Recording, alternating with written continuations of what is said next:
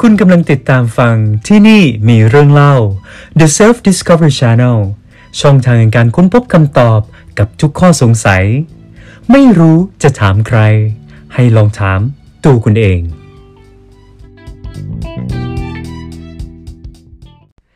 สวัสดีครับกลับมาพบกันอีกครั้งนะครับ กับพอดแคสต์ที่นี่มีเรื่องเล่าโดยใช้สมชาติลี เมื่อสัปดาห์ก่อนเราได้มีการเกริ่นถึงแอปพลิเคชันที่กำลังได้รับความนิยมอย่างล้นหลาม นั่นคือ Clubhouse ครับ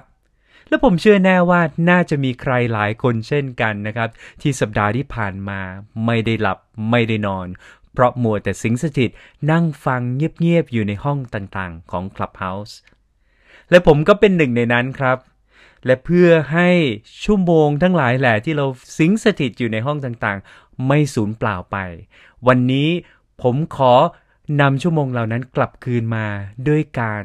บอกเล่าประสบการณ์ ที่ได้รับประโยชน์จากการนั่งฟังเงียบๆ อยู่ในห้อง Clubhouse ต่างๆ จริงๆแล้วนะครับ มีเรื่องเล่าที่น่าสนใจและเป็นประโยชน์มากมายในห้อง Clubhouse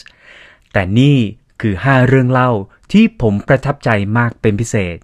เดี๋ยวเราลองมาดูกันนะครับว่าผู้จัดรายการหรือ moderator ของห้องต่างๆ เขาได้หยิบยกประเด็นอะไรขึ้นมา ที่ทำให้คุณผู้ฟังน่าจะได้รับประโยชน์เช่นกันครับ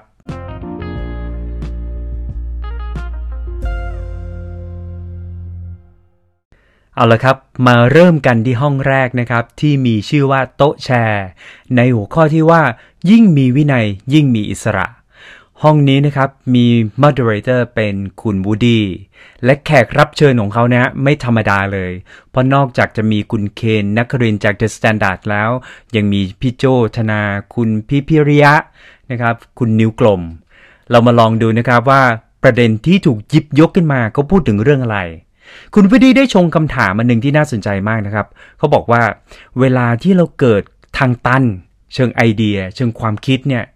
แต่ละท่านจะมีวิธีจัดการยังไงนะครับ มาเริ่มที่พี่โจนะครับพี่โจธนาได้พูดถึงประเด็นนี้ที่น่าสนใจนะครับเพราะบอกว่า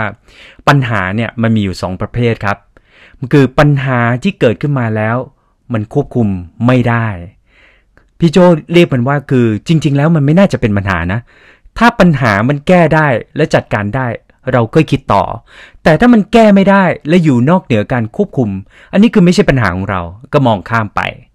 แต่ในขณะที่ปัญหาที่มันเกิดขึ้นจากสิ่งแวดล้อมที่เราพอควบคุมได้นะครับ มันก็จะมีอยู่ 2 แบบคือ ปัญหาที่คิดออกได้ตอนนี้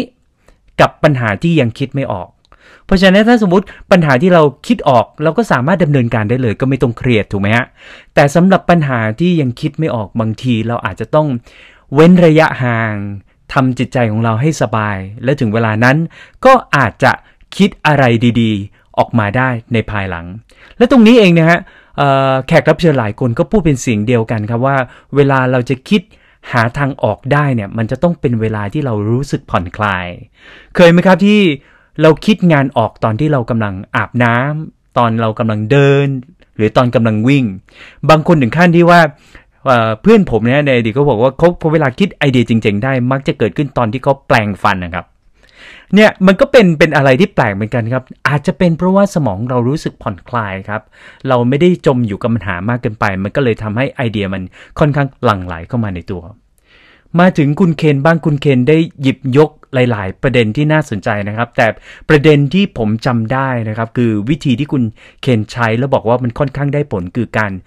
reframing the question คือการตั้งคำถามใหม่ครับ ถ้าเราตั้งคำถามผิดบางทีเราอาจจะหาทางออกไม่เจอ สิ่งที่อาจจะสามารถช่วยได้ ไม่ว่าคุณจะเอาคำถามนั้นไปถามผู้อื่นและถามว่า ถ้าเป็นเขาเขาจะรู้สึกยังไง คือการเอาตัวเองออกจากปัญหานั้นโดยสิ้นเชิง หรือในการตั้งคำถามแบบใหม่ก็คือว่า บางทีเราแค่เปลี่ยนกริยากรรม หรือแม้กระทั่งตัวประธานเอง อาจจะทำให้เราค้นพบคำตอบที่เด่นชัดมากยิ่งขึ้นครับมาถึงคุณนิ้วกลมนะครับ คุณนิ้วกลมนี่จะแปลกนิดหนึ่งเพราะว่าตั้งแต่ คุณนิกลมทำงานมาเป็นคนที่ชอบคิดอะไร อยู่ในสต็อกกับพูดง่ายว่ามีไอเดียเต็มกระเป๋า เพราะจัดงานที่อยู่ในแวดวงโฆษณาครับโดยปกติเวลาที่เราส่งงาน ให้หัวหน้าตรวจ เราจะต้องคิดไอเดียเผื่อไว้สักสิบยี่สิบอันเพื่อให้รู้ว่าอาจจะมีแค่อันสองอันที่ผ่าน เพราะฉะนั้นคือคุณนิกรมเลยบอกว่าให้เราคิดเชิงปริมาณก่อน คือไม่ต้องเน้นคุณภาพไม่ต้องเอาแบบ คำตอบเดียวแล้วโดนเลย คือคิดไอเดียเผื่อๆไว้ มันทำให้ผมรู้สึกว่ามันสอดคล้องกับทฤษฎีของที่เรียกว่า design thinking ครับ เขาบอกว่าเวลาที่เราจะได้ไอเดียเจ๋งๆ ที่มันเป็น innovation บางทีมันไม่ได้เกิดขึ้นจากการที่เราตั้งหน้าตั้งตาหาทางออกให้ได้แนตอนนั้น แต่มันอาจจะเริ่มต้นจากการที่เราเค้นเอาปริมาณความคิดออกมา ยังไม่ต้อง validate ว่ามันจะต้องดีเลิศประเสริฐสีณตอนนี้ แต่มันเป็นจุดเริ่มต้นที่ทำให้คุณได้ไอเดียที่หลากหลายครับ มาถึงนี้ประเด็นหนึ่งที่น่าสนใจก็คือคุณวูดดี้และคุณพีเนี่ยได้พูดเหมือนกันว่าเอ๊บางทีเนี่ยการที่เราปรับอิริยาบถของเรา มันก็อาจจะทำให้ไอเดียมันพุ่งพ่านเข้ามาได้ อย่างคุณวูดดี้เองอะบอกว่าเขารู้สึกว่าไอเดียมันหลั่งไหลมาได้ดีเวลาที่เขาเชิดหน้านะครับ แล้วก็ยืดอก แล้วก็หายใจเข้ามาลึกๆ ตะโกนเสียงออกมาดังๆ สักพักหนึ่งพอที่สมองมันผ่อนคลายแล้วเราทำปรับอิริยาบถร่างกายให้ดูแข็งแกร่งนะครับการมองโลกในแง่บวกตรงนั้นมันก็อาจจะช่วย และทฤษฎีก็ทฤษฎีนี้ก็ถูก confirm โดยคุณพิริยะนะครับ คุณพี่บอกว่าได้มีโอกาสได้ดู TEDx งับของคุณเอมี่ที่พูดเรื่องว่า body language that shapes who you are ผมแอบได้ไปย้อนดูคลิปนี้นะครับ แล้วก็เลยทำให้เกิดความเข้าใจอย่างหนึ่งว่า เฮ้ยเวลาคนเราที่ไม่มีความมั่นใจแล้วสรีระร่างกายของเรานะดูหอ่อดูเหี่ยว มันทำให้ไอเดียต่างๆ หรือการรีสปอนส์กับสิ่งรอบข้างครับ มันดูไม่ค่อยกล้าหาญแล้วมันก็จะดูแบบดูฝ่อแต่ในขณะเดียวกันสำหรับคนที่มีความมั่นใจ โดยการยืนตัวตรงนะครับ แล้วก็ทำตัวเหมือนคิงคองครับ คือแสดง อานุภาพว่าเฮ้ยเราเป็นซูเปอร์แมนเราเป็น superwoman นะครับเมื่อไหร่ที่มีเรามีความมั่นใจณจุดนั้น ถ้าร่างกายเราบอกว่าใช่ไอ้ mindset ของเราอะครับ จะค่อยๆเปลี่ยนให้เรามีความเชื่อว่าทุกสิ่งมันสามารถแก้ไขได้ และนี่ครับก็คือไอเดียหลาย ๆ อันนะครับที่ผมรู้สึกว่าค่อนข้างเป็นประโยชน์ต่อการปรับวิธีคิดของเรา เพื่อเค้นหาไอเดียที่จะตอบโจทย์ปัญหานั้นได้ครับ กระโดดข้ามมายังห้องข้างๆ ซึ่งเขากำลังพูดคุย ถกกันในประเด็นปัญหาเชิงจิตวิทยา ห้องนี้ดำเนินรายการโดย หมอเอิญพิยดาซึ่งเป็นจิตแพทย์นะครับ เขาตั้งหัวข้อของห้องนี้ว่า พื้นที่สบายใจ ที่ที่มีใครสักคนรับฟัง คุณผู้ฟังคงเคยนะครับว่าบางครั้งเรารู้สึกเครียด เรารู้สึกกลุ้มใจกับปัญหาที่เรากำลังเผชิญอยู่ บางทีเราก็อาจจะไม่ได้อยากได้คำตอบอะไร แต่เราอยากให้คนรับฟังและเข้าถึงอารมณ์ความรู้สึกของเราอย่างแท้จริง เพื่อหนึ่งในเคสตัดดี้ที่เข้ามาชวนพูดคุยครับ มันชื่อว่าหลายๆ คนน่าจะเจอปัญหาคล้ายๆกันก็คือว่า ตั้งแต่เด็กจนโตครับ เวลาที่เราทำอะไรได้ดี หรือถูกเรียกว่าเป็นคนเก่งแล้วกัน คือคนเก่งที่ว่านี้ก็อาจจะ ประสบความสำเร็จในหลากหลายมิติเนาะไม่ว่าจะเป็นเรื่องการเรียน ไม่ว่าจะเป็นเรื่องการทำงาน การแก้ไขปัญหา ด้านการเงินนู่นนี่นั่นพวกนี้คือเป็นคนเก่งในสายตาคุณพ่อคุณแม่ หรือแม้กระทั่งครูบาอาจารย์ จนบางครั้งเราก็รู้สึกว่า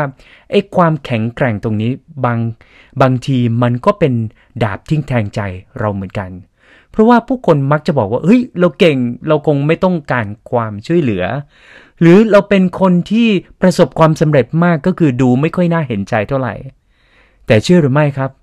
มันก็อาจจะมีมุมเล็กๆ ที่เรารู้สึกอ่อนแอต้องการการอบอุ้มนะครับหมอเอิญก็เลยพูดประเด็นประเด็นหนึ่งว่า เมื่อไหร่ก็ตามนะครับที่คนบางคนที่ประสบความสำเร็จในชีวิต และยังรู้สึกตัวเองว่างเปล่า มันก็มีคำพูดคำพูดหนึ่งในเพลงที่หมอเอิญเคยแต่งที่ พูดถึงคนไม่น่าสงสารที่จริงเป็นคนน่าสงสารที่สุด พอนึกออกไหมครับว่า คนที่ดูภายนอกมันแข็งแรงอะ่ะมันมันแทบจะไม่ต้องการอะไรแล้ว แต่จริงๆแล้วนะ ลึกๆแล้ว เสียงภายในเขายังต้องการการรับฟัง อยากให้คนทัก อยากให้คนใส่ใจว่าเออเป็นยังไงช่วงนี้สบายดีหรือเปล่าต้องการความช่วยเหลืออะไรไหมนะครับ ก็เลยอยากจะบอกไปถึงทุกๆคนนะครับว่า เมื่อไหร่ที่เรา รู้สึกอ่อนแอ บางทีเราอาจจะต้องเปิดเผยความอ่อนแอให้คนอื่นเห็นบ้าง ไม่นั้น ความแข็งแกร่งตรงนั้นก็อาจจะทำให้เรา กลายเป็นคนที่ไม่สามารถเข้าถึงได้ และถ้าเราค้างคาใจอะไรกับใครก็แล้วแต่ บางทีการแค่เอ่ยถามครับว่า จริงๆ แล้วเขารู้สึกกับเราอย่างไร มันอาจจะเป็นการปลดล็อกให้เราไม่ได้อยู่ในโลกที่มืดมิดอีกต่อไป ราะเรื่องบางเรื่องครับ มันก็เกิดขึ้นว่า เราคิดเองเออเองว่าเราไม่เป็นที่รัก หรือเราไม่เคยถูกรัก หรือเราไม่ต้องการเป็นใครสักคนในสายตาคนอื่นนะครับ ลองเปิดใจให้กว้างทำใจให้สบาย และปลอบใจตัวเองว่า กว่าที่คุณจะเดินมาถึงจุดนี้ได้ จริง ๆ แล้ว คุณไม่ใช่เพียงเป็นแค่คนเก่ง แต่คุณยังอาจเป็นที่พึ่งให้กับใครหลาย ๆ คนที่ยังต้องการความช่วยเหลือจากคุณอยู่ครับ มาถึงหัวข้อที่ 3 แล้วนะครับ เป็นหัวข้อดีๆ มากๆ เพราะว่าเป็นคนจัดเองครับ ประสบการณ์ครั้งแรกในการเป็น moderator หรือเป็นผู้ดำเนินรายการของหัวข้อใน Clubhouse ผมตั้งชื่อหัวข้อนี้ไว้ว่า เป้าหมายเปลี่ยนนิสัย ชีวิตไม่ใช้ ไม่ใช่ชีวิตครับสำหรับหัวข้อนี้ผมเชิญคุณนี้ซึ่งเป็นโค้ชด้านการวางแผนการเงินมาร่วมจัดรายการด้วย หลายประเด็นที่เราพูดถึงคือเราก็แอบแชร์ประสบการณ์ของเราทั้งสองคนนะ ด้วยความที่เคยทำงานประจำมาก่อน แล้วก็ตัดสินใจลาออกในช่วงเวลาประมาณสักอายุ 30 กว่า เหตุผลของเราสองคนมันมีความคล้ายกันคือ เราได้ค้นพบเป้าหมายบางอย่างที่สำคัญเรียกว่า matter กับการใช้ชีวิตของเรา ตั้งแต่ที่เราอายุยังไม่มากยังไม่ถึงขั้น midlife crisis แต่ผลที่เราแชร์ก็คือว่า หลายคนนะครับใช้ชีวิตไปเรื่อยๆ แต่ยังไม่เคยรู้เลยว่าจริง ๆ ชีวิตต้องการอะไรนะครับสำหรับคุณนี้เองเนี่ยคุณนี้ก็อาจจะค้นพบเป้าหมายว่าตัวเองหลงรักในเรื่องของการวางแผนการเงินนะครับชอบช่วยเหลือหรือให้คำแนะนำที่เกี่ยวเรื่องเงินเงินทองทอง อันนี้ก็ถือว่าเป็นเป็นความพยายามเป็นความบังเอิญที่มันลงตัวพอดี แต่สำหรับใครก็ตามนะครับที่มีความรู้สึกว่าเฮ้ยแบบใช้เวลา มากว่าหลายสิบปี แต่ก็ไม่เคยรู้ว่าตัวเองต้องการอะไรนะครับ ผมมีคำแนะนำอยู่เล็กน้อยครับว่า ในเมื่อเรายังไม่รู้ว่าเป้าหมายที่แท้จริงคืออะไร มันจะง่ายกว่าไหมในการที่จะถามคำถามตัวเองว่า แล้วอะไรไม่ตอบโจทย์ คือแทนที่จะถามว่าอะไรที่ใช่ ลองถามตัวเองว่าอะไรที่เราทำแล้วเราไม่ถนัด ไม่ถูกจริต ไม่มีความสุข รู้สึกอึดอัด แล้วก็ลองเปลี่ยนนะกิจกรรมที่เข้ามาในชีวิต ไปเรื่อยๆครับ เปลี่ยนจนกระทั่งเรารู้แน่ชัดว่า สิ่งนี้ไม่เหมาะกับเรา และรอจนถึงวันที่มันเกิด trigger event ก็เรียกว่ามันเป็นเหตุการณ์ ที่มันเป็นจุดเปลี่ยน หรือมันมีเหตุการณ์บางอย่างที่กระตุ้นที่ทำให้เราได้ค้นพบว่าอ๋อเรารู้แล้วว่าชีวิตนี้เราเกิดมา เพื่อต้องการทำอะไร เป็นอะไร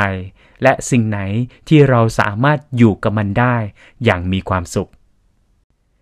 สำหรับหัวข้อที่ 4 นี้ก็จะมีความแปลกแหวกแนวเล็กน้อย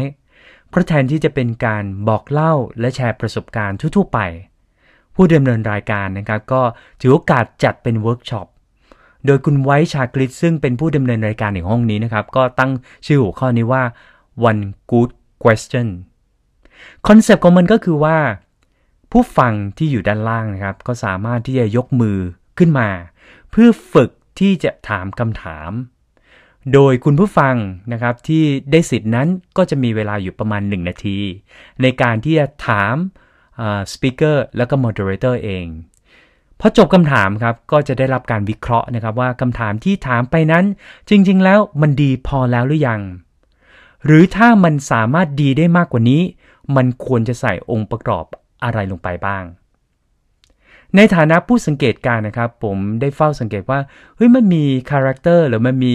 ลักษณะของคำถามที่ไม่ดีแล้วกัน ที่ผมเรียกว่าไม่ดีเนี่ยมันมีหน้าตาเป็นยังไงบ้าง ข้อแรกคือเป็นคำถามที่เหมือนไม่ใช่คำถามครับ คือพูดมาลอยๆ ให้ข้อมูลอะไรมากมายนะครับ แต่สุดท้ายมันไม่ใช่เป็นการซักถาม แต่เป็นการแลดูเหมือนเป็นการอบภูมิฮะ เหมือนว่าเราอยากจะแชร์ประสบการณ์มากกว่าการถามคำถาม อันนี้เจอบ่อยนะครับว่าเวลาที่เราไปงานสัมมนาบางคนยกมือถามคำถาม แต่สุดท้ายคือไม่ได้ต้องการถามคำถามให้สปิเกอร์นะครับ แต่กลายเป็นว่าบอกในสิ่งที่เรารู้สึก นั่นคือการแสดงความคิดเห็นมากกว่า อีกประเภทหนึ่งก็คือเป็นคำถามที่เหมือนกับมีคำตอบในใจอยู่แล้วพอโยนไปปุ๊บมันก็เหมือนเป็นการลองภูมิครับว่าสปิเกอร์จะตอบยังไงจะตรงใจที่ที่เราอยากได้ไหมนะครับ ส่วนอีกอันหนึ่งนะครับก็ถือว่าเป็นคำถามที่กว้างเป็นแม่น้ำคือคำถามที่ดูทั่วๆไป มีความเป็นคลีเช่ก็เรียกว่าดูเนิบๆแล้วก็พอคาดเดาได้ ว่าคำตอบมันจะออกมาเป็นยังไงพอหลังจากที่ได้ฟังอยู่สักพักหนึ่งครับ คุณคุณไว้ก็ได้คำแนะนำว่าเฮ้ยคำถามบางคำถามมันสามารถทำได้ดีกว่านี้ โดยมันมีเอ่อก็เรียกว่ามันมีสูตรลับอย่างหนึ่งคือการ spice it up คือคือทำให้มันดูเผ็ดร้อน ทำให้มันดูน่าสนใจมากมากกว่ามิติเดิมๆที่เคยได้ยิน เช่น ถ้าคุณอยากจะให้ผู้พูดตอบว่าอะไรคือปัจจัยสู่ความสำเร็จในธุรกิจนั้นๆ แต่คุณเปลี่ยนไปว่า อะไรคือสิ่งที่ไม่ควรทำถ้าอยากจะประสบความสำเร็จในธุรกิจนั้นๆ เห็นไหมก็มันเป็นคำถามเหมือนกันเลยนะ แต่พอบิดนิดนึงปุ๊บ เออ แทนที่เราจะตอบเป็นกว้างเป็นแม่น้ำเราอาจจะให้เป็นคำแนะนำที่เป็นคำเตือนว่าสิ่งไหนไม่ควรทำเพื่อจะก้าวไปสู่จุดที่เรียกว่าประสบความสำเร็จ ไม่รู้สี่หัวข้อที่ผ่านมาจะดูจริงจังกับชีวิตเกินไปหรือเปล่านะครับ ก็เลยขอคัดหัวข้อสุดท้ายหัวข้อที่ 5 นะครับ ให้เป็นอะไรเบาๆ เป็นแนวไลฟ์สไตล์กันบ้าง เพลินเมื่อวันก่อนนะครับ ก็มีโอกาสได้ไปฟัง แล้วก็ฝังตัวอยู่ในห้องนี้นะครับ เขากำลังพูด ถึงเทรนด์ของการดื่มกาแฟ specialty coffee แล้วก็ก็ตั้งหัวข้อทอปิกขึ้นมาว่าเป็น fourth wave coffee หลายคนอาจจะเคยได้ยินนะฮะ ว่าเขามีการแบ่งแบบคลื่นนะครับ หรือเทรนด์ของการดื่มกาแฟเป็นยุคๆไป ยุคแรกเรียกว่าเป็นยุคที่เราต้องการแบบเราเราเราดื่มกาแฟแบบไม่มีความรู้เราก็แค่ต้องการรสชาติเราต้องการตื่นเฉยๆแล้วคนก็จะคุ้นเคยการดื่มกาแฟแบบแนว โอเลี้ยงนะครับ หรือเป็นแนวแบบทรีนวันหรือแนวพูดง่ายเป็นกาแฟสำเร็จรูปนะพอมาถึงยุคที่2นะครับเป็นยุคที่คนเริ่ม ได้รับประสบการณ์ในการกินกาแฟแบบที่มันมีมันมีสูตรนะครับ มันมีบรรยากาศ ถ้าเทียบง่ายๆก็คือว่าเป็นกาแฟแบบที่ชงมาจากเอสเปรสโซ่มชีนะครับ เหมือนที่หลายคนเข้าไปใช้เวลาอยู่ครึ่งค่อนวันนะครับ นั่งอยู่ตาม Starbucks นะครับ แล้วก็ไปหาร้านคาเฟ่ที่มีบรรยากาศน่านั่งสามารถพูดคุยได้เราก็ไม่ได้เสพแค่กาแฟ แต่เราเสพบรรยากาศของการทานกาแฟไปด้วย พอมาถึง third wave ถ้าเราสังเกตได้ดีคือคนในยุคนี้ครับ เริ่มสนใจที่มาของเมล็ดกาแฟที่ตัวเองดื่มเขาเรียกว่าเป็นเป็นยุคของคนที่เอ่อเริ่มเข้าใจว่าเมล็ดพันนี้ พอเวลาเอามาดริปร้อนดริปเย็นนะครับ แล้วรสสัมผัสของมันอโรมาของมันกลิ่นของมันเป็นยังไงบ้างนะครับ เพราะนั้นยุคนี้ก็จะเป็นยุคที่จะมีโรงคั่วนะครับที่มีประสบการณ์มีความเชี่ยวชาญในการที่จะ คั่วเมล็ดกาแฟออกมาให้มีโปรไฟล์ถูกใจกับลูกค้าพอมาถึง Fourth Wave ครับก็มีหลายๆ คนได้แชร์ทัศนคติเกี่ยวข้องกับเทรนด์การดื่มกาแฟที่เปลี่ยนไป แต่ผมไม่ติดใจออยู่เรื่องหนึ่งครับที่คุณแพรนะครับ ซึ่งเป็นบริษัทและเป็นเจ้าของร้านโรนินนะครับที่อยู่ที่หัวหินนะครับ ก็ ถือว่าเป็นเป็นหนึ่งในร้านที่คนพูดถึงถ้าคุณจะต้องการกินกาแฟดริปต้องการมาได้ชิมกาแฟชั้นดีจะต้องไปที่ร้านนี้นะครับคุณแพรได้พูดประโยคหนึ่งที่น่าสนใจว่าถ้าจะถามว่า fourth wave coffee น่าจะมีหน้าตาเป็นไง คุณแพรบอกว่าคุณแพรให้ความสำคัญกับคุณภาพของการชงกาแฟ นั่นคือไม่ใช่แค่รู้ที่มาของเมล็ดกาแฟเท่านั้นนะครับข้อมูลของกาแฟต่างๆ มันต้องโปร่งใส ลูกค้าหลายคนมีประสบการณ์ในการดื่มกาแฟมาพอสมควรแล้ว หรือคนบางคนอาจจะมีความรู้และลึกซึ้งมากกว่าบาริสต้าหรือ roaster ด้วยซ้ำไป เพราะฉะนั้นในการกินกาแฟในยุคยุค fourth wave เนี่ยมันไม่ใช่แค่กินกาแฟเพื่อรสชาติอย่างเดียว แต่เป็นการค้นหาความชอบของแต่ละคนทั้งประสบการณ์ของบาริสต้าเอง แล้วก็ประสบการณ์การดื่มของตัวลูกค้าเองด้วย เพราะฉะนั้นสิ่งที่เกิดขึ้นก็คือว่าบางคนก็อาจจะมีวิธีการชงกาแฟ หรือวิธีการดื่มกาแฟในวิธีของเขา แล้วมันก็จะเป็นการแลกเปลี่ยนกันนะครับว่า เราชอบกาแฟแบบไหน ต่างคนต่างมีสุนทรียะในรูปแบบของตัวเอง โดยให้ความสำคัญกับคุณภาพของการดื่มกาแฟ